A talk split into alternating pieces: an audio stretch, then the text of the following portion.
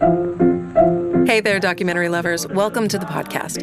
I'm Melanee Dark, here with my co host, Jim Hudson, and this is Podumentary, a show where we deep dive, dig into, and unpack the details of a documentary in glorious detail. But first, since this is our inaugural episode, let's give you guys some quick background on us. I'm going to start with me and how this podcast idea got started. So, I have a professional background that feels like it's led to this moment, actually. First, working in the entertainment industry as a post production supervisor, then I pivoted into voice acting for three years. And then ultimately, I left the industry altogether uh, for a while to become a social media and digital strategist. I did that about 12 years ago. I'm obviously nuts about documentaries. And then back in 2016, fell madly in love with a specific kind of podcast, um, a recap podcast. Jim, have you ever listened to a recap podcast? Yes, I have this, this time. because I forced him to. I didn't know what that was. For those of you like Jim that don't know what a recap podcast is, essentially, um, usually it surrounds a, a, show that everyone's a big fan of. In this case, um, where I fell in love, it was the Game of Thrones, and the podcast called A Cast of Kings uh, with David Chen and Joanna Robinson. And in, each episode of the podcast, they take a deep dive into the most recent episode that week. And I really loved that. I loved listening to them pull it apart and really talk about what they thought it meant and, um, you know, make predictions, et cetera. And so I went looking in iTunes for a podcast that recaps documentaries in the same way and came up empty, which shocked me, honestly, because typically you look up any topic in the podcast platforms and you find about half a dozen podcasts covering it, right? It's just so saturated, especially now. So at first I was really bummed out. And then I thought, wait, why don't I do it? So here we are. I dragged Jim in. Yeah, I'm shocked by that as well, because even though I'm a video game producer by trade, I've always loved documentaries. I can watch them from sun up to sundown and fall asleep to them and watch them in my sleep. Uh, reflecting back on my first love of documentaries, I remember watching a old JFK assassination documentary. I tried to find the title, but I failed. I thought it was called Six Seconds to Kill, but I hmm.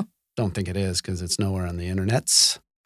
Uh, but I was hooked. Um, and uh, ever since then, I watched pretty much any documentary, but the ones that really excite me are the ones that took place in the past that not everybody really heard about. You remember hearing about it and then going, man, whatever happened with that? And then there's a documentary right. about it.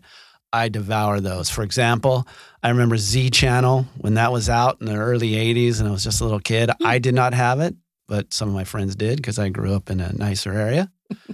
and then the Pizza Bomber. Oh, I was wondering, whatever happened to that guy? There's a documentary about that that I hope to. Uh, well, I hope I hope we cover at some Count point. On it. Yep. Um, but I remember really becoming a documentary addict in the 90s when uh, PBS put out the American Presidents documentary. I got really hooked on LBJ and Nixon, and then mm-hmm. Nixon, who I'm a perverse fan of.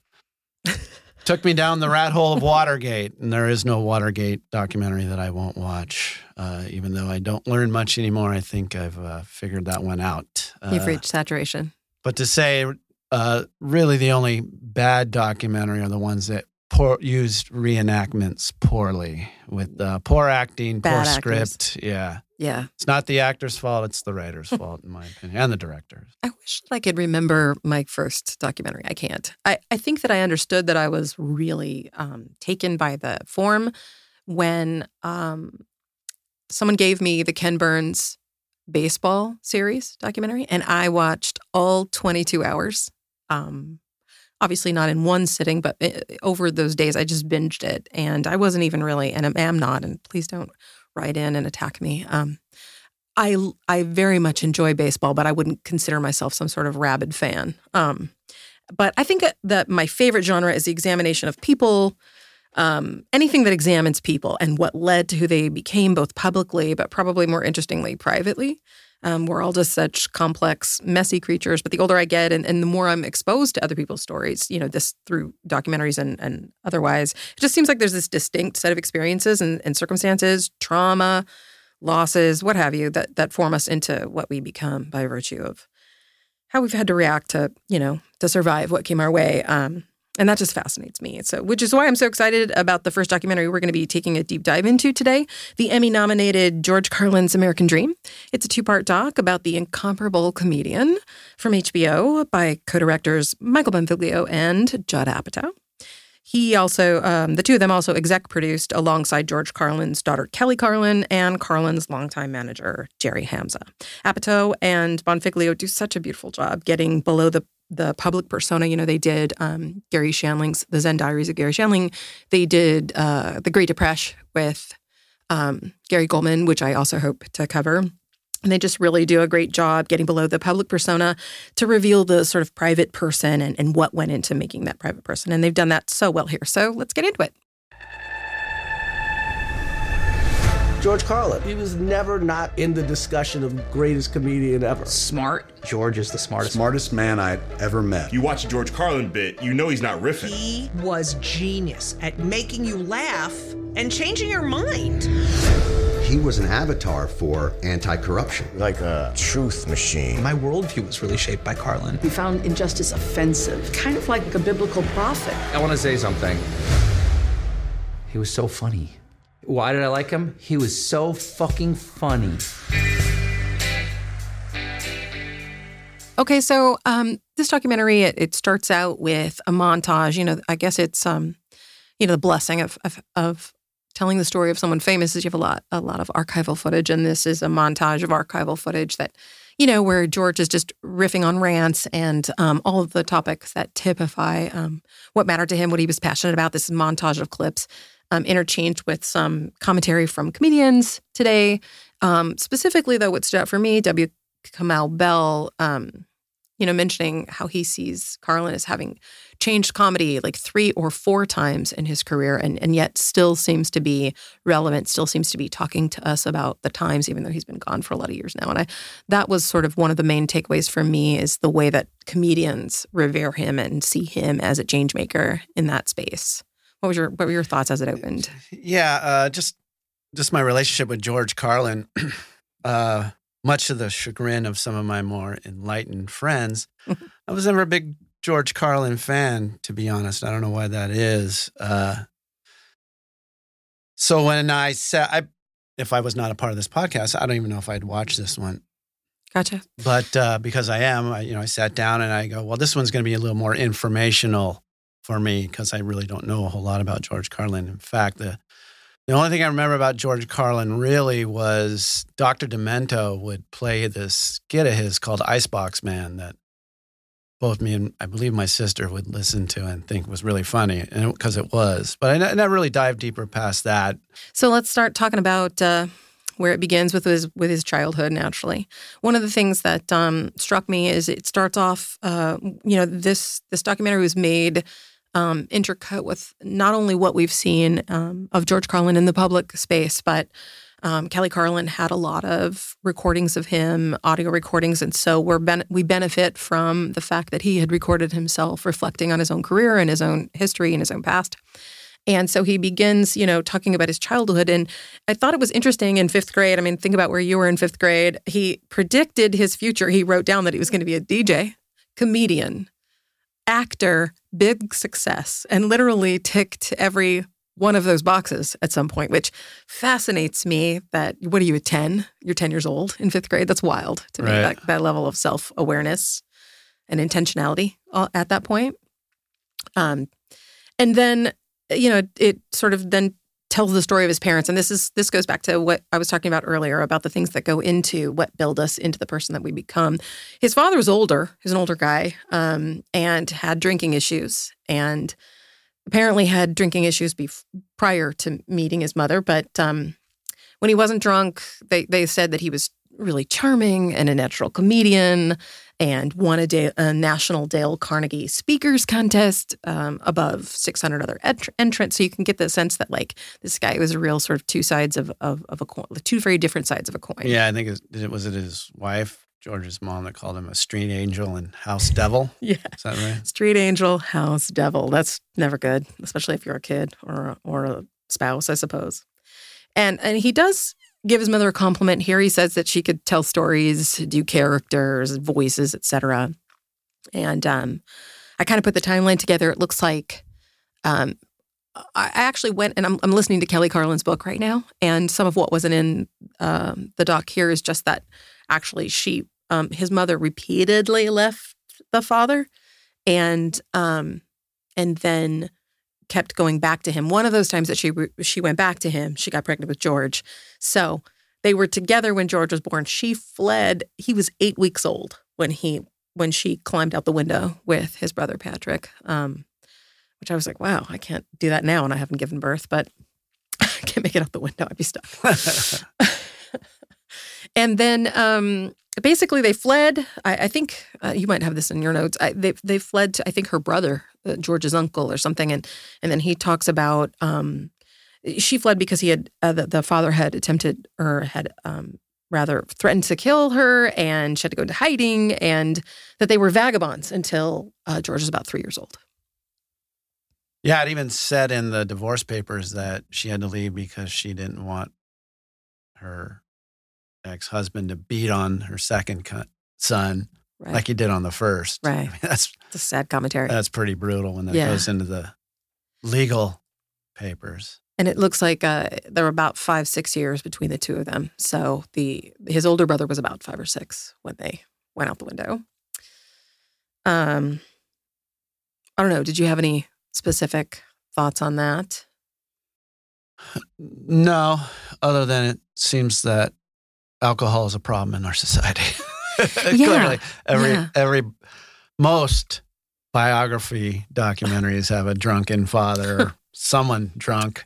Emotionally neglectful parent. Yeah, I think that there's a real theme, and you and I we're going to cover um, the Zen Diaries of of Garry Shandling in a couple of episodes, and, and and so there are some parallels here to, you know, I notice in in comedians you you tend to see similar reactions uh, to these childhood circumstances, either of substance abuse, of early loss. In Garry Shandling's case, his father di- or his brother died when he was really Yeah. young, and in George's case, he has an absent father, but also a father who died when he was eight. So you lose the opportunity to make anything out of that. Yeah, and he he dropped dead of a heart attack. He had heart disease, Yeah. and clearly that's a you know hered- her- hereditary problem. Right.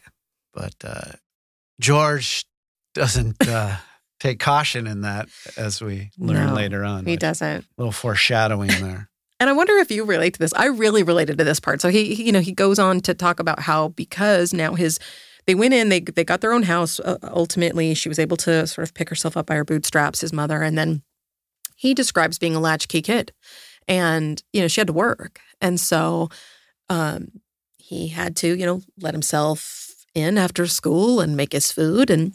And then he he reflects and comments on not feeling lonely, you know, on, on actually enjoying and thriving on solitude, you know. And um, I really relate to that. I was a latchkey kid uh, um, in those Gen X years. I absolutely took myself home. I had a key around my neck.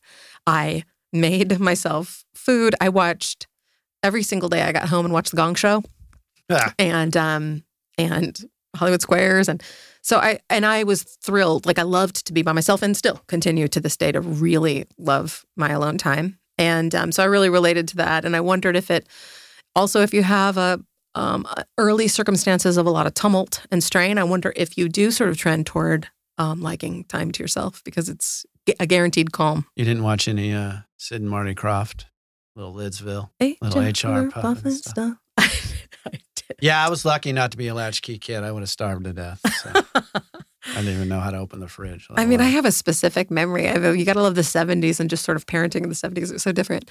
Um, I mean, obviously not for everybody, but um, my mom called home one night because she was going to be late and talked me through making spaghetti, including like frying up or whatever, sautéing up the the ground beef. And I was six, Yikes. I still can't do that. and she I got in trouble because I um I didn't boil the water and then put in the pasta. I put in the pasta and then boiled the water and let me tell you what happens. It's just mush.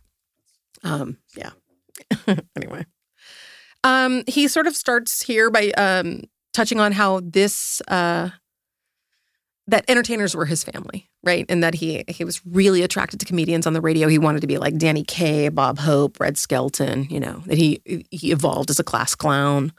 Um, for me, it was Chuck Barris, um, like I said, or, or Paul Lynde. I mean, I was just, I remember thinking, and I wondered about you. I remember I didn't really have anybody fu- funny in my family. And so seeing these people on television was a real like revelation for me where I thought, oh, like here are these funny people. I'm so drawn to them and felt so connected to them. And I wondered if you like his early people were Danny Kaye, Bob Hope, Red Skelton sort of cut ups. I wondered if you had anybody that you sort of like noticed when you were young and felt that like, ooh, like light bulb kind of thing. My father, despite being a small statured man, was pretty much a big personality in the household. He was uh, domineering, and uh, what he said went. And he had a pretty decent sense of humor. Yeah. it wasn't really apropos a lot of the times, but so no, I didn't. I I wasn't looking for comedy. I think I've used my sense of humor as a way to get where I am. So uh, no, uh, not any, not anybody No, offhand I can think of, except maybe my father. Who, Yeah. I knew your dad. He was a yeah. he was funny and entertaining and a definite big personality for sure. Well, so religion, he talks about that as his first big betrayal, which I think is really interesting because that be that became a through line for him, right? And it, he really never left that perspective. He talks about um, how first communion at seven years old, which I think is actually pretty young to have some sort of astute revelation about your relationship to something as major as religion. Um, where he said, you know, they told him that he would get his first communion and that they said that um, I'd feel God's presence and the state of grace, and I didn't. And so he felt lied to and then decided to be suspect of really any authority, which is pretty empowering, at, of, you know, in second grade. Right. I was still trying to figure out how to open the refrigerator in the second grade. Okay, so here's another theme, Jim, that I think we've seen in other documentaries and certainly maybe in our own lives. I'm, I'm not speaking to me personally necessarily, um, just generally, you know, people we know, and that is um, he mentions that his mother is a controlling narcissist. And he's not the only one that says that, right? His older brother is also pretty much on the table about saying the same thing about Mary. Right. Not the only Judd Apatow documentary that talks about a eccentric mother. Foreshadowing. you're right. You're right. The Garry Shandling uh, story is really shaped by um, who his mother was and really who she wasn't. And, you know, if we stay along in this comedian theme, I mean, I'm really, uh, comedians are endlessly fascinating to me um, for reasons of bias, you know, and, and otherwise. And um, Johnny Carson, similar. If you watch any sort of story about Johnny Carson and his mom and his relationship to his mom, just unyieldingly disapproving and so like impossible to get like the brand of love you're looking for from that person. And it really just while wounding seems to create people who just need to explode onto the world as a as a reaction to that, you know. Um, and so uh, George Carlin is no no exception. Um, you know, he he says I had a mother who tried to control my life. That's what repelled me from her, and that she was a drama queen and a narcissist. And I wondered what you thought about this. The brother, his brother Peter, talks about you know going back to what you said. She was a he was a house devil. The dad was a house devil and a street angel. That she told her sons that like that that everything else was bad except the sex. Right? like who's telling your kids? Right? Like, oh, he was good in the bedroom, but no, not anywhere else. It's like, oh God, yeah. nobody wants that intel. I never had that conversation with my mom, thank God. Oh. And then he flees her um, by joining the Air Force. Yeah, at 17. Yeah. Wow. And uh, I wanted to stay home because of my mom. He fled because of mom, but we both had the same thing. He sent his brother a note saying, if you're ever sad, this will cheer you up. And it was a picture of his father's gravestone. I think I'm going to follow that suit. I mean, honestly, you could see that sense of sense of humor really early, and and I really, I really took it a little layer deeper too because I thought this is a guy who who does not enjoy authority, and yet the power of not enjoying his mother, oh, like supersedes his lack of wanting to deal with any kind of authority because joining the military is ultimately capitulating to authority, right? Yeah, it's true. like coming going like and so it interested me that he he leapt for a solution that was also at its very foundation a problem for him, which, you know, I guess then um, it tracks that he didn't stay. he didn't finish out his. He didn't. fin- He he made it three years. He said, um, and and got in trouble for falling asleep on guard duty, failure to obey orders, disrespect for, to a non-commissioned officer. He basically said he had got three court martials. Yeah, and I was looking at the actual doc. The, they would show the uh, documents of his troubles, and Yeah. everyone had a DUI on there, and he would never point that out. Hmm. I don't know why. A little too too much truth, maybe. I guess. And you know, I, it's there that he gets a chance to become a DJ. So there's our uh, Right. Good Morning Vietnam moment, I suppose. Um, right, he becomes a DJ while he's in the Air Force, and then that experience enables him to to try to go for a job in radio there in at the at the number one station in the town where he was stationed, rather. Um, and he gets it, which I think is. I wanted to sort of reflect on that with you too. Like, doesn't it make you feel? I, I re, you know, when you sometimes you're looking at these stories, these early years, early success, early entertainers, and the access you had to getting a shot at your dreams is so different than now. Oh, like, yeah.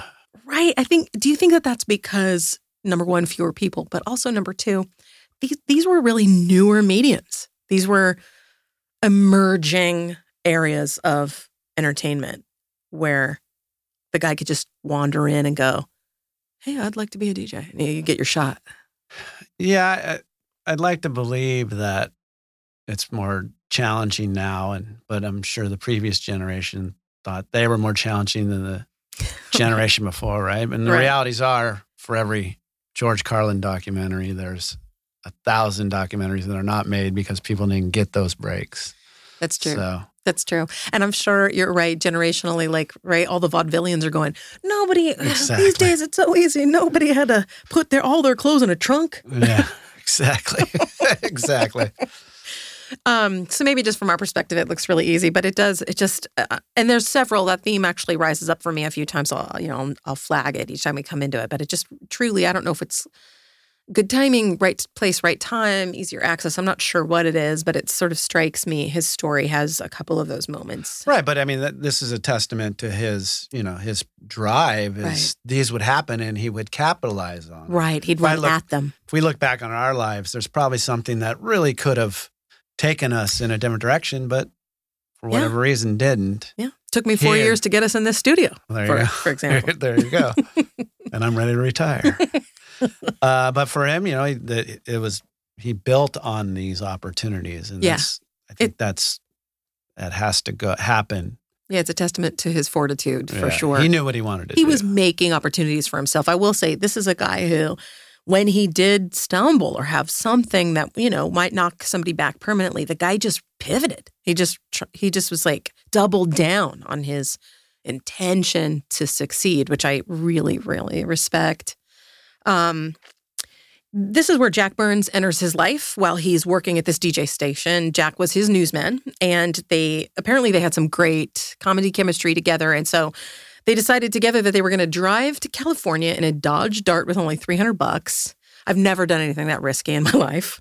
Um, and and really, you know, beyond just the comedy dynamic that they had together, uh, you know, apparently um, he really had an influence on George from a political perspective. They they talk about the fact that his mother, to your point from earlier, his parents were conservative. His mother was really conservative, and up until that point, she had been his main point of influence. But you know, meeting Jack Burns, connecting with Jack Burns, um, really influenced him politically because Jack was a raging liberal and an artist type who really like passionately believed in civil rights and didn't trust the government. And I think maybe George, it seems as though George recognized um, himself in, in Jack a little bit.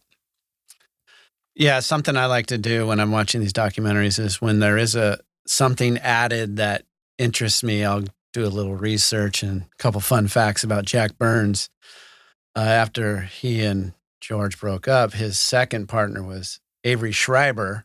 Who you might know as the Doritos guy. If you remember back long ago, he was the guy with the handlebar mustache Oh my gosh. who uh, who was the Doritos mascot, if you will.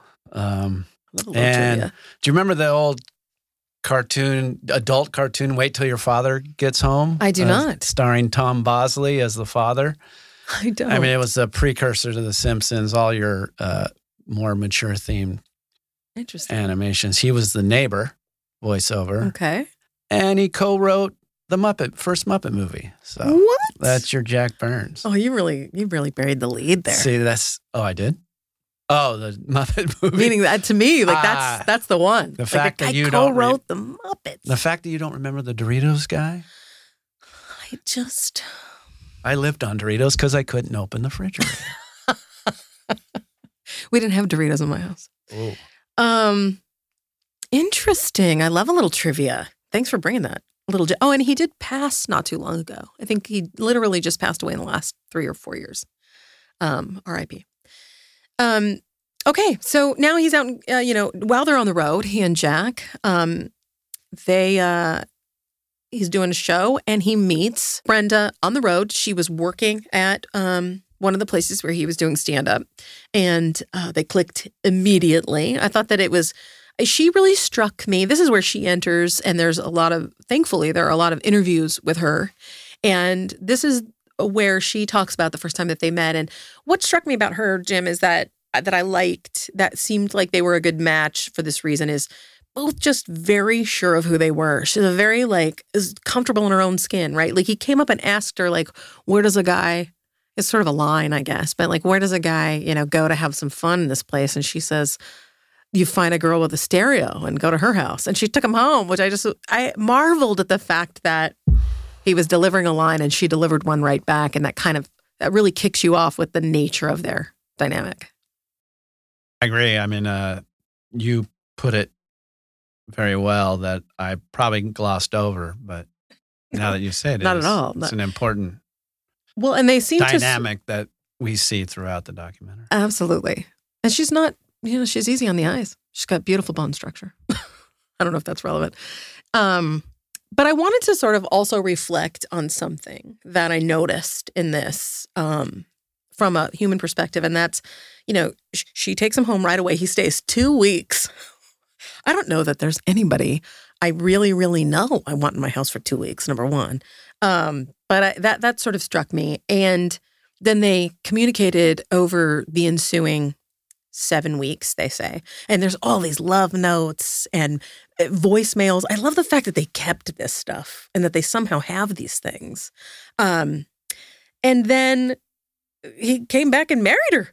And literally, she quits her job and leaves her life and where she lives and becomes his partner and number one fan and they she hops in the car and boom they get on the road. Her daughter says they were comrades in arms and he and jack burns decide to split. And you know jack feels the pull of becoming the doritos guy apparently. Um, they split and uh, george is going to make a go of single stand-up comedy. And and because of that um, as we know and this is where you know um, i think a lot of people can relate they really struggled right? It's that early that starving artist phase. They struggled financially and I really loved how she talks about this, how Brenda, his wife, talks about this time where she basically says, yeah, they were really struggling, but she really hung in with him. She never urged him to choose something more secure, which I really, you know, I had to hand it to her. I think, you know, I know, I know a lot of people who have asked the other person, like, okay, give up this pipe dream and please just become an accountant. or whatever the thing is. Um, and so I really loved that they truly were a partnership in that way. I mean, she just really had faith in his ability to parlay his personality and his pers- perspective into a a career, a really successful career. And and and then this brings us back to the theme that I was talking about earlier, Jim, where he, you know he he began doing amateur nights in New York City. He really you know focused on that um, in order to get experience and exposure. But then they hop right to, you know, he got a shot at on the Merv Griffin show. And I wondered how much time had gone by. Yeah, it's a good question. Uh, you know, he's he's the comedian with at least five lives. I mean, Yeah. he got on the Merv Griffin. He did. And If- I think your point is and- well and- taken. you if you somehow got onto Arsenio, you would probably Right? Not be doing this podcast with me, right? It just Do you know how many it's how- years I had to do tongue tricks before I got on Letterman? there you go. so many years in the trenches. I knew she'd get that in. Shameless plug. Um, And and they talk a little bit about the Merv Griffin uh, piece because it's a variety show, and so he had to couch his more subversive tendencies into, um, you know, sort of couch them in jokes. And they they talk about uh, the like I don't even remember this part, the hippie dog whistle, how he'd how he would impersonate what he knew was a stoned person, but but he knew that as long as he didn't hit it uh, like too much on the head, Right. that the takeaway from people who didn't know any better was that this guy was just a dummy, but that but that hippies would know, oh, this guy's stoned. Do you remember that part? I just do, thought but- it was interesting. But if I correct me, if I'm wrong. Merv Griffin was a talk show, but then he got on to the John Davidson Davidson show, right? That was a variety show, The Kraft Summer Musical. right? Yeah, and if right. you remember John Davidson from That's Incredible, I do. I do. And that's the household I lived in, right? His, Right. one of the three hosts was John Davidson, Fran Tarkenton, and Oh, oh, what was her name? no, no. Oh yeah. And all my parents talked about was how she left her husband for Joe Theismann. It's like, why, why do I know this? Why do you know that? Wait, is did, what was her name? am I wrong? Am I remembering this wrong? Did Byron Allen join that show eventually? Ooh. When a young Byron Allen, who is now like a media a media mogul, the guy is. I don't know. Well, I we'll forgot. The, I forgot the. Write in and tell us. I forgot the name of what's her name who uh, left her husband for Joe right Theismann. now, we don't even know. We're going to hear from people. They'll, they'll let us know. um, but okay, anyway, so so, yeah, it's that hippie dog is on the John Davidson show, dog right? whistle. Right. Yeah. And Okay. then we see that scene with him and Richard Pryor talking about looking at the audience. Yeah. He gets a, a gig. He gets a gig. Um, what we're talking about in 1966, he books the Kraft Summer Musical.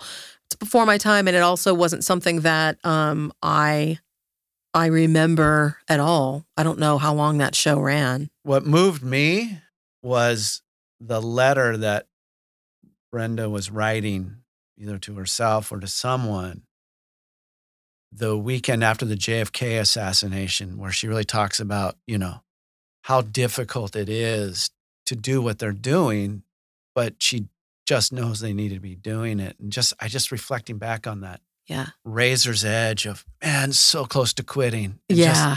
It just ain't worth it no more. Having you know started a theater in downtown LA and living in a very undesirable living situation to make happen, I did quit. Right? I Right. said, no, no more. I'm going into video games.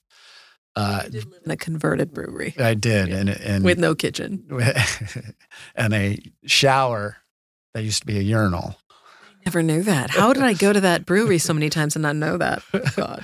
um, that, you know, that point that there, it must have been so easy just going, you know what, let's, let's take a step back, let's take a break and figure out what we want to do. That probably would have been the death nail, but they just had to keep going. He and- would have been a car salesman. Yeah. Or whatever. I mean, he's an intelligent guy. So And I think I, you know, you bringing up her letter really makes me want to sort of take a take a beat to recognize a a style of filmmaking that Apatow and Bonfiglio do that I really love, and that is the animation of the handwritten notes, the diaries, the circling of things. You know, I really feel like those artifacts of who we are and like our lives and the way, you know, diaries and journals and the things that the notes that we write down in and of themselves, I think are really personal and really sort of fill out a story and give it a personal touch. But the fact that they've made this choice to animate that, you literally see it being written, is really cool. I think it's a really cool choice. I agree with you. So John Davidson was the host of the Kraft Summer Musical, which was, you know, Brenda called the first turning point of success because George gets an agent, he gets a press agent, a manager, and and in so doing, effectively puts Brenda out of a job and uh, excludes her from that part of what was once their life is now just his life, which I can imagine is just really jarring.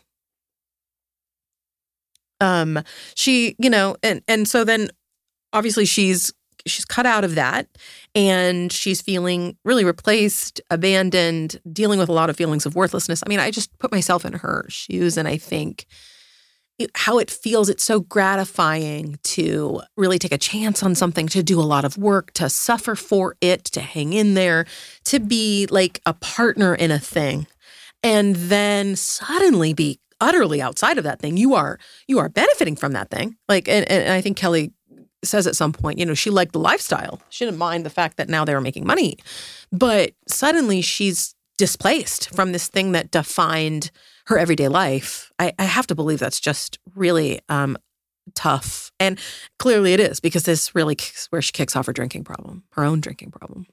And that's a testament to her, right? I mean, I'm sure a lot of marriages fail because right. of this very scenario. Yeah, she chose instead of leaving, she chose to numb. Right. Right. She self-medicated, as Right. they say today. Yeah. You know, she talks about that growing dysfunction becoming their little, you know, their family's dirty little secret. Um, and But this was during his squeaky clean image, right? Where he said, if my family can't see it, then I'm not going to do it. right, right, which is an interesting, interesting, right? Considering Yeah. kind of who he was at the base of things and him talking about how he was a victim of his own success, that he was sort of missing Yeah. who he really was because of that. Right. And he was, you know, he was, he was being something that he wasn't. So the real, if if he was being who he was, he may have been able to address that situation with Right. his wife and her feeling left out and then drinking as a result. Right, But because he was playing a part, he probably right. that part couldn't deal with it. I guess I don't know. I'm not a psychiatrist. It's just well, interesting. and I don't know if you've been in this situation. I think I see this a lot too, which is if I have my things I hope you're forgiving me about, and I want to keep doing these things that maybe you're forgiving me about, I might not call you out on your things that you Ah. require, you know, being forgiven for. I'm in it's this unspoken contract we have, which is I'm letting you kind of slide on that thing because I also have these things and you're you're kind of letting me slide. So Yeah. there's this unspoken thing. And and so to that point, you know, we get into the next part where he talks about beginning to take acid and mescaline, right. right? And, and so I, I- you know, I don't think maybe he was going hard and fast on making her stop any sort of drinking when he was in a place of also dabbling. But before we uh, get to the outlaw era, Yeah. there's a scene where you have George and his daughter singing Rockabye Baby. Mm. And it's really, you know, moving. To be her to listen to that must be Yeah. very difficult because that being so uh, innocent with her daddy that, you know, was the light of her life. Oh yeah. And she you can tell that she clearly throughout, you know, even though they have a history and a family that that dealt with these dysfunctions that she really the through line of it is just a lot of love for her parents, really, Yeah. you know. And yeah. and humanizing them and I think that that's really a a sign of strength that you can to get to a place where you see your parents and their flaws as a thing that affected you negatively or otherwise but that probably wasn't about you. It just landed on you. And it's it seems like she's really been able to see her parents as these flawed human beings and been able to unpack a lot of the things that drove those characteristics in them. And um so he's he's dropping acid. I've never dropped acid so i don't know uh, what that experience is. Not yet anyway. So he begins to take acid and mescaline. He doesn't really we don't ever get any benefit of like the context of that like uh, like how did how did that come about? But i guess it doesn't matter. He he just says that he saw things differently. And as a result of dabbling in these drugs and he saw that you know and and here this is a quote from him who i really was was an outlaw and a rebel who swam against the tide of the establishment of what the establishment wants from us. And that person was being suppressed. So i had to come to terms with who i really was and what i really wanted to do. Which gosh i feel like that's brave. Like you and i are both people who've been you know worked creatively and chased creative based dreams. And imagine that you're getting you're actually finally nibbling on that cookie. And it's the you think oh it took me so it took me a lot of work to get to this cookie to eat over at this cookie. And now i realize i don't this is the wrong side of the cookie. And in order to change i've got to risk not getting back to this cookie. Like that that's a weird analogy i know. But I just mean the fact that he pivoted at all, that he reflected on who he really was and the truth of what he wanted to express as as a creative, as a comedian, and that he decided, I'm not going to be this thing. I'm not going to be this mainstream comedian. I'm going to be this rebel and this outlaw, which a lot of ri- there's just so much risk. Right. Uh, he was miserable but successful. Right. And a lot of people today will stay miserable because the success is Yeah. just too much of an enticement. And Right. the fear of change Right. permeates everywhere. But in my opinion, each change he makes, he gets better as a comedian Yes. and as someone, a person of influence in our society. So, but it's not easy. Changes like that are just hard. So hard. So hard. And so much risk and and especially when you're now experiencing some success. And I Right? After living in a Dodge Dart. right. How do you explain that to your wife? honey, we're going back to the dart. Yeah. but now I can afford a station wagon. Like we're really moving on up.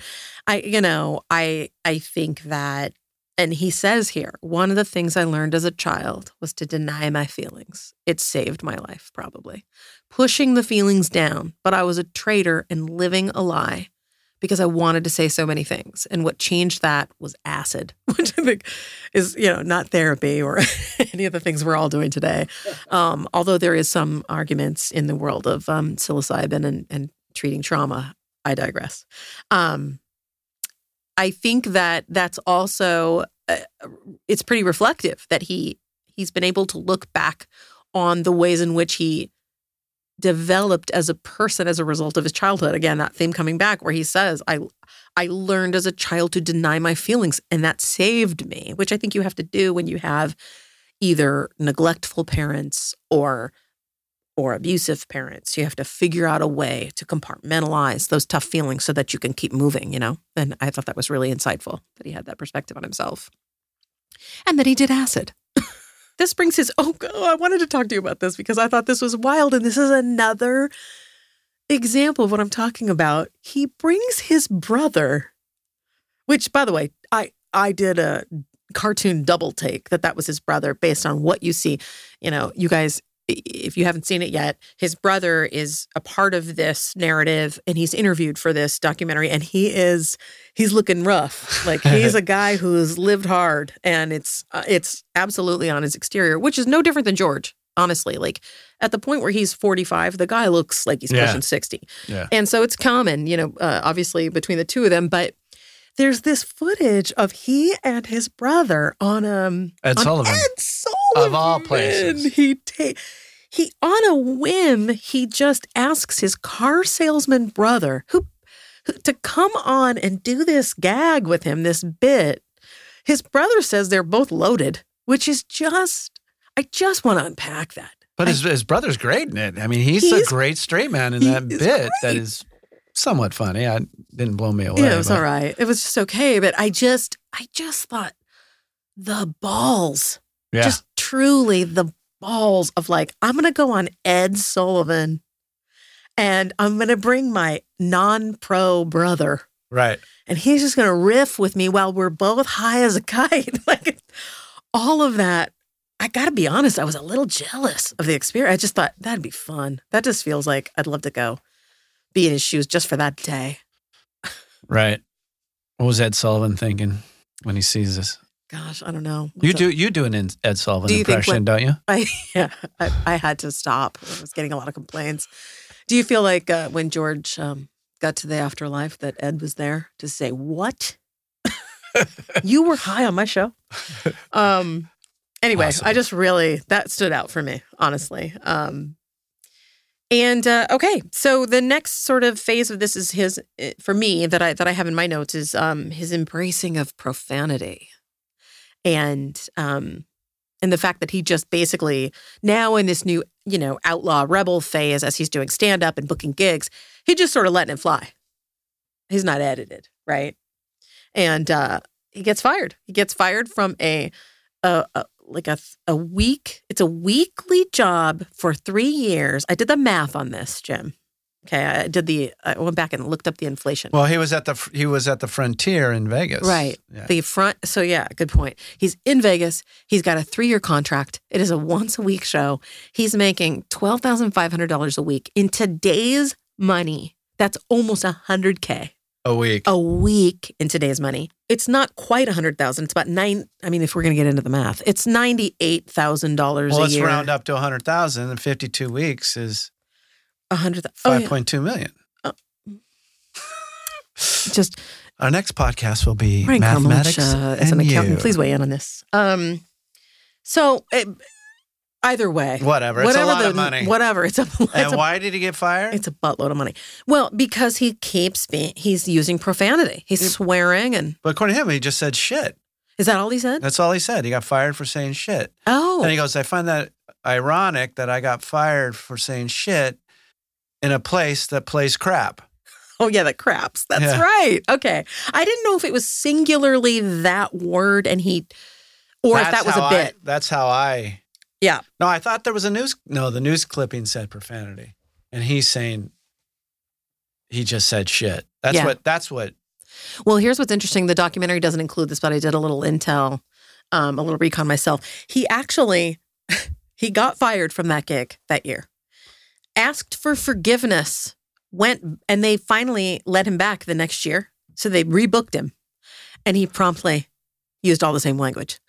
Did he still get fired? Yes, he got fired a second time, which I just think is so funny. Why bother getting yourself back in there if your plan is to just let it all fly, let it all hang out, which, you know, you got to respect. But anyway, I thought that was a little funny thing that I, I sort of researched and saw that he did. And, and so, in order to find his audience, find the audience for him being his true self, he tells Brenda, I got to go on the college shore, right? I got to pivot towards younger people who um, my my stuff is really for. So I could, you know, to, and I quote, show my complete self. We'll get to it. I just one of the things that I noticed as he as he decided to pivot his material to being more toward himself. I noticed this similar effect on his outward style. That it's not just him being himself in this sort of thinking subject matter perspective the way i talk about it profanity etc but his hair goes long he immediately loses any kind of suit any kind of conservative denim Yeah. it all changes What I was impressed by is, of course, that yielded a ton of questions. You know, Right. what's the, this new George Car- Carlin? And he never dismissed it. He never took it personally. He was never insulted. He would answer that question that everybody asked him from Michael Douglas to Yoko Ono, Right. who he's happened to be sitting next to with John Lennon. And uh, he answers it with grace and he explains it. And he, Yeah. he takes his time and he explains it. He doesn't say it's none of your business. This is- I'm the artist. It was, he was a professional about it. And I thought He that was was, really- as he was getting more anti established, he stayed professional right in his way he was doing what he was doing. and I, I feel like it goes all the way back to fifth grade where he knew what he wanted to be and what he wanted to do Which and is it's amazing. almost like that knowing knowing this pivot is what i need to do it almost it almost released him from having to be defensive because he's just like look this is what i got to do Yeah. this is the thing And he was going to do it. yeah no matter what. right you accept it or you don't accept it this Right. is the way i'm going and you got to really respect that and and the fact that honestly and you and i you know we're uh, middle-aged people. And so we've come to uh, need and uh, need and value uh, making more money and and needing to you know have a have that for security.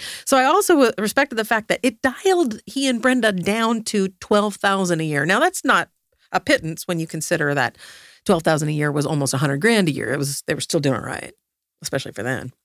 But i just i really respected the fact that they took this big hit um, financially and just and kept on with it you know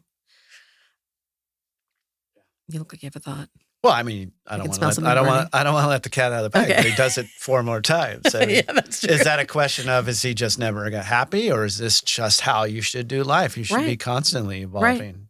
what what's the sign saying evolve or die is that it Who says that? I don't know who says it.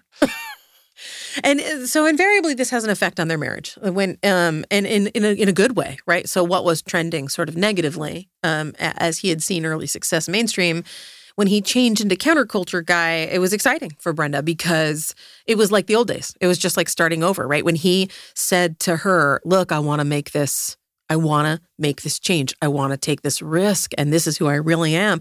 She said I'll make your press kit right? She did not bobble and moved right forward. And and even though uh, you know, as Kelly said, she had enjoyed the lifestyle, uh, but she, you know, she was no longer pertinent uh, prior to that. You're right. He he goes from 250k to 12k. Yeah. Uh, this is where you see Stephen Colbert come in, and he has a great analogy of saying, you know, George Carlin's like the Beatles, right? He starts out singing, you know, uh, "She Loves You," yeah, yeah, and evolves to the White Album, right? Clearly, there's a transformation there. That's a great analogy. You make a good point. Yeah, and and uh, and it, this is where you start to see because George is really wanting to speak his mind as opposed to play some part. Right. How apropos he is not he was not just then but even more now where he talks about the birth control pills someday becoming you don't need a prescription Right. but they having these crazy names and he goes off on these you know mom bombs and these crazy names but have you ever watched streaming tv with commercials there are almost all these ads for medications Yeah. that have these crazy names how did he see that so way back then I don't know. He really And- did. and again, it's from him just taking off what he felt were, you know, blocks or gates, Right. Speaking how he sees the world. It really shows him to be someone who not only saw that day, but it perpetuating even worse in the future. And then, and uh, I like the part about how Flip Wilson had that record label, uh, Yeah. Little David Records, that helped George Carlin start to make money again. Yeah. Um, because he was making his albums. And what I, I did a little deep diving there and Little David Records, he actually sold to George Carlin. So George Carlin bought Little. Really? Yeah. And then he folded it into his, his label, Eardrum Records, in the 80s. And I think lasted until he passed. I do love these little tidbits you're bringing to the pod. I really keep it up. To the part of the documentary where it seems his drug problem really grows, and um, this uh, is at this point his first arrest for But they're both doing drugs, right? She's not just drinking, she's doing coke with him I believe you're right. I believe they're both abusing drugs. and pot. right. And am I remembering this correctly? He was arrested. Well, it's in my notes. I just don't know if it's correct. Uh, He was arrested for growing pot, is what I what I noted. And then also gets into cocaine. So here's where cocaine gets on board. A note I gave myself was when he was on that show with his wife, Yes. Brenda, and the two co-hosts Right. asking him about drugs and About their daughter and drugs. right and they said what when your daughter fi- figures it out what will you tell her and Brenda said well I hope that if she does do drugs it's pot or something like that and the daughter in present age goes yeah you can tell she's loaded there Yeah, Kelly says Yeah. that's loaded, mom. yeah Which I think is really a, a, a perception of children of of abuse, like substance abusers, right? It's like, oh, that guy's here or that gal's here, Right. But his response is spot on and just really shows how intelligent he is and how he's not persuaded by trends, fads, decisions based on, you know, Right. masses of people or, or, you know, uh, groups or religions or anything. And he basically says, look, we're going to be at, if we give her an honest answer where she can trust us, she's going to, she's not going to hear it from us. She's going to hear it from her kid, friends Right. at school. So we might as well be honest with her where she trusts us and we have, Yeah. and it's just, It's really reasoned. it really points out how smart he is. yeah. That and that, yeah, and, and that that's actually I mean I think on most topics that's what your Yeah. is good for your kid, right? Um, so yeah, yeah, they get into cocaine at this point. Um, I love this story, and if I'm skipping ahead, please pull me back. Um, but uh, my next note is about buying a jet and sitting on the tarmac with the for the exclusive purpose of just drinking beer, smoking pot, and doing cocaine by himself. two six packs he brought. Just six pack. And he's just saying, look, I just clearly I didn't understand finances when I bought a plane just to use it as a hideaway.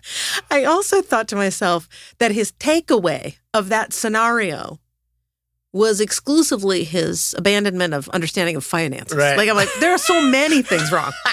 That's true. Like there's just so many elements of this that is dysfunctional. But he's just like, man, I need to be better with my money. Yeah. Not the pile of coke or the Right? bag of pot. or the 12 pack. It's all and by yourself. Like Yeah, by I'm, himself. I'm imbibing to excess alone on a tarmac, which is In really my private jet. truly. I just had to laugh when I saw that. Where I thought, okay, if that was your takeaway, The fact that he came off that plane the next day is a miracle of modern science. unbelievable. Yeah. Um. So so that happens, and then um.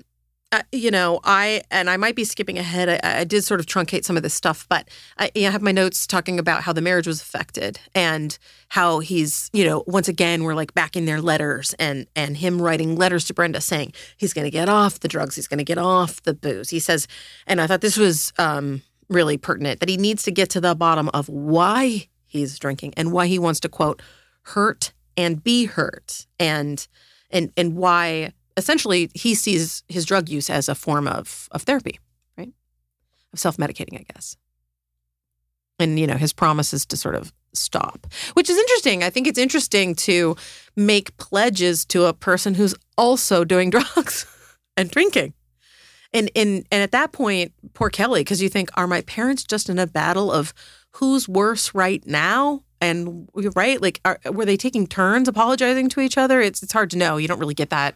So I, I don't remember when he says hurt and be hurt. Was he, and he's saying that he wants to get off drugs, but he doesn't, right? I mean, he still goes on for a while. Doesn't Well, he? he certainly fails. I think we all, you know, Yeah. he's basically saying, "I, I'm gonna kick this. I know I need to in On these my- letters, on my own. right? Like I'm, yeah, I'm gonna stop, and I need to get to the bottom of why I, I, I want to hurt and be hurt. I put in quotes. It's what he wrote. Um, yeah. So I, you know, I, I just thought it was interesting. Um, uh, an interesting perspective or a, an interesting view into that relationship where it's not as though he were writing to a wife who was a teetotaler.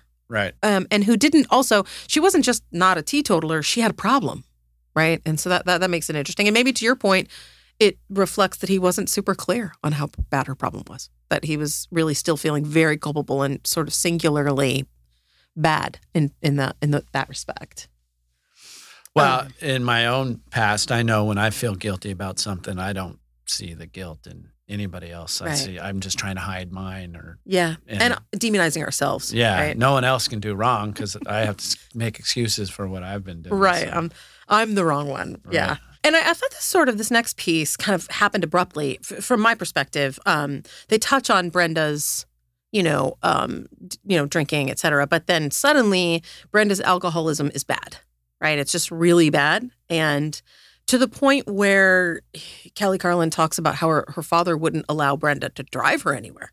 She couldn't drive her to school. She couldn't drive her places. So we're at a place, right, where it, you know she's not even daytime safe. And she talks about violence in the home erupting, which I thought was interesting. Um, uh, you know, considering he had, you know, there were violence. His mo- own mother fled from a violent home, um, and so things got pretty bad and pretty hectic, apparently. And you know, she said her mom was an angry drunk, and her dad was dealing with a lot of repressed anger, which doesn't sound sounds like a recipe for something that's not good. And then she uh, she talks about this Hawaii vacation they went on, and there's this knife wielding incident, which is wild. And I might not remember it exactly right. Was it her, her mom had the knife, I Right. think, and was kind of going at George, Yeah. toward George with this knife. And she essentially just freaks out, says, enough, she being Kelly. And sa she draws up this peace treaty and basically makes them promise to behave, which is just, think about that. Like, poor kid. Like, there's this there's this term in psychology called the parentified child. And in that moment, she is truly that thing, right? She's having to suddenly be the adult in the room with her parents while on vacation. And then she we said, had a couple Hudson vacations like that. Did you? Some, if something went wrong, Dave Hudson erupted. Eruption. My stepmother was that person. My dad used to say, um, Come with me. She's about to make a scene. Yikes. Um, and then she sort of speaks of Brenda's rock bottom, which was backing her car through the lobby of an inn in the Pacific Palisades. So is the scene it is the recordings of him screaming into the mic before that or after that? And I then that you, and then that episode of Mike Douglas where George's mom comes on? Yeah, Mary, Mary Carlin. Did you see what George Carlin looks like that? In He in- looks terrible. Oh my god, I didn't recognize him. The drug use is so Yeah, you can him. tell he is It so a- strung out. so he's, on him. He's pale. He's a skinny guy to begin with. He's super. He's gaunt by Yeah, George gaunt. Carlin standards. and like the dark, dark circles under his eyes. yeah, and the uh, sunken eyes. And, yeah, oh wow. my god! mean, it's just on him. I mean, I that scene to me is probably the most awkward scene of the documentary for me. It is where you got him clearly he's strung out he can barely keep it together right. and then his mom for some reason why his mom Why is he would on the agree? show why he would his- agree why would Yeah. why would mike douglas want his mom And he doesn't look happy, right? Yeah. He doesn't. He's Well, not he looks- enjoying it. to me he looks like just strung He's out so- and he can't he's trying he's he's in that state where he knows if he does anything they're going to figure out that he's loaded Right. So he's trying to be very meticulous Right. about it. And, you know, he's like fiddling with his mom's mic for he's no like fixing reason. things. Yeah, and he's Michael really Douglas is trying not to acknowledge that by talking to the mom, and her mom is typical mom, doesn't quite know the audience. yeah, and she's so you know, and I was I mean, it strikes you because you realize like a lot of his background and his issues with his mother are also her constant not you know not approving Yeah. of him and then most of the banter is at his expense Correct. right so even though it's soft banter at his expense i just thought oh this is gonna suck coming and going for him right he's just And like Uh, how Mike Douglas, the uh, you know talk show host, navigates it. I give him credit for Yeah. that because you got strung out George, you got crazy mom. It's like I got this is entertainment. right and he's like wanting to talk about george announcement. Yeah, Right? He's like, isn't he like, was he a good kid? And she's like, I've loved you for all my life. And that's not the question. She's not even thinking about the son that is the whole reason she's on the show. She just, it's Mary's moment. She's talking to Mike. Right. I just sort of, that struck me too. But what just blew me away is we we see in this documentary George Carlin from a small, or sorry, not small, well, a small boy to the last stages Right. of his life, and you can always recognize it's George Carlin, except for that one Yeah. scene. I literally go, wait, who's that? Whoa, Right. Yeah, he looks bad. I'm overselling it for those. He's a little bit the crypt it, keeper. He's the crypt keeper. yeah, he just looks like And Yeah. you know, for for and it's you know on the Mary topic, the Mary Carlin topic, I I could never really I couldn't really wrap my head around why she came to visit, but apparently she came to visit. It seemed to me that she was coming to visit to help because of Brenda's alcoholism was so bad that George really didn't have somebody to help with Kelly. But what she did was arrive and just light a flame to everything, which you'd have to know. Like, talk about rock and a hard place. If you're reaching out to your mother, who was just no source of of comfort or a soft place to land, you got not like you've run out of ideas. I Right. think at that point. yeah. Um, they never talk about they they never touch on Brenda's parents or that family, but um, so she comes out. Uh, Mary arrives, and then essentially they're at the you know this is the rock bottom of Brenda's alcoholism, and Mary uh, Mary just enables it and just pours her drinks.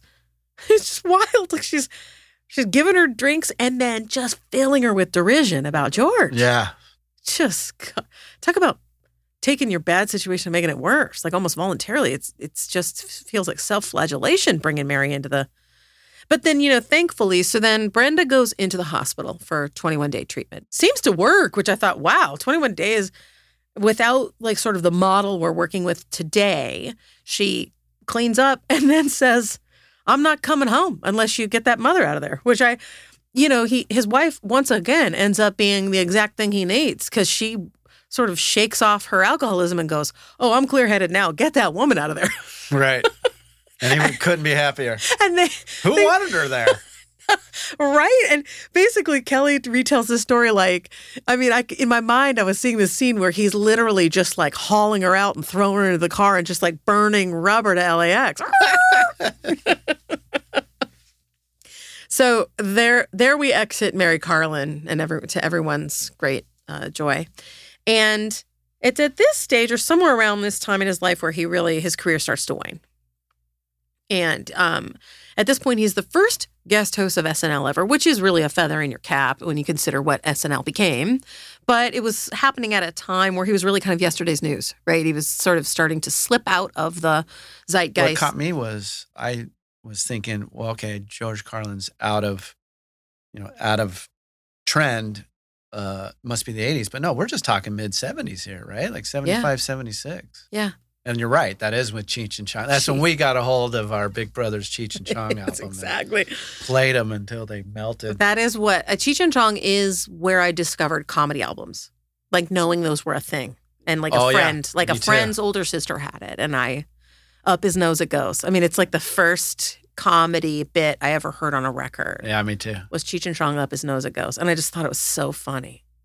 It was I ever remember Sister Mary Elephant. Remember that one, the teacher? I don't. Now it makes me want to go back and listen. Doesn't make you want to listen? But a fun fact about the first Saturday Night Live. Ooh, I love. We need to come up with a name for these. the musical. Yes. Yes. Where there was two of them, Billy Preston and Janis Ian. Janis Ian of the uh, um at at seventeen. At 17. Well Oh. done. I learned the truth at 17. And Billy Preston, known as the fifth Beatle, he uh, sang Nothing from Nothing. Me- leaves nothing, right? Nothing, Nothing. from nothing leaves nothing, There right? you go. Gotta have some. And at this point, he asks, now ready? Wait for it. Tony Orlando for a job. Now, Tony Orlando is interviewed for this. And I was like, Tony Orlando's alive. I know, right? It kind of gave me joy because I also loved that variety Been show. around forever. Forever. And again, if we, you know, under the same theme of like if you're if you're asking your, you know, terrible mother to come help you, what like where are you at in terms of your wits end? I also thought this about the Tony Orlando asking Tony for a job because he hated the mainstream. Right. He hated he had this aversion. And so he'd really pivoted to save himself and buy himself some time, I really feel like, right? He he had you know, he had been the guy sort of changing the form and suddenly he wasn't and now he needed to pay the bills. And so he's on the Tony Orlando show, which I just had to crack up. I don't remember him from it. I just remember Dawn. I just remember Dawn. I thought it was, no, it's Dawn's because there's two of them. Right, but isn't it Tony Orlando and Dawn? Yeah. Yeah, that's so funny. Um, and that actually brings us to the end of uh, part one. It is a two-part documentary. Come on, Rick Moranis doing George Carlin. That's brilliant. I don't care if it's making fun of him. I love that. Listen, I, I feel bad because I don't remember it. I don't remember this moment. There's green grapes. How come there's no green wine? Oh, that's right. Red wine, white wine. We might have to cut in that. We- all, we- That's not funny. They're all red. we might have to. Oh, How can you forget that? That's what George Carlin. Okay. there's the note Yes. saying he's, you know, he's no longer relevant, right? One hundred percent. You know and what I was even? Cheech Marin goes, "Oh, look, he's doing jokes about peas. He's done." And that's when he goes, "All right, well, I'm going to show the world. I'm going to kick all their asses." yeah, Which is not part of the seven words. I do know what you're talking about now. I, you know what? I actually was thinking that Rick Moranis was one of the comedians who was weighing in, but you are referring to a bit. Bit There's on a bit SCTV. on SCTV where they're making fun of George Carlin. Correct. Absolutely. Okay, And now then they talk we're on the same about. Things that are over. One of them being George Right. Carlin, and then Cheech Marin saying, "Look, he's making fun. He's making jokes Right? with peas. He's done." That's wild. And that's when episode one ends. Saying, Right. I'll show them. right. He- well, I think he says F them, Right. right? Which is one of the seven words. Podumentary is executive produced by me, Melanee Dark, and produced by both Jim Hudson and I with the support of our fearless production coordinator, Kate Dark. The podcast is recorded and engineered at New Vine Music Studios in sunny Santa Monica, and our theme song is the 1950s movie intermission classic, Let's All Go to the Lobby, licensed courtesy of Filmack Studios. You can find more episodes of this podcast and smash that subscribe button at podumentary.co. That's podumentary.co. We'd also love to hear your take on this documentary. You can use our website's recorded message feature to do that, and we might even feature your message in a future episode. If voicemail isn't your thing, you can shout out your comments, criticisms, or documentary requests on Instagram, Facebook, and TikTok at, at Podumentary, and on Twitter at, at PodumentaryPod. If straight up old fashioned email's more your speed, drop us a line using hey at podumentary.co. And if you've gotten this far, you're one of us. See you next time.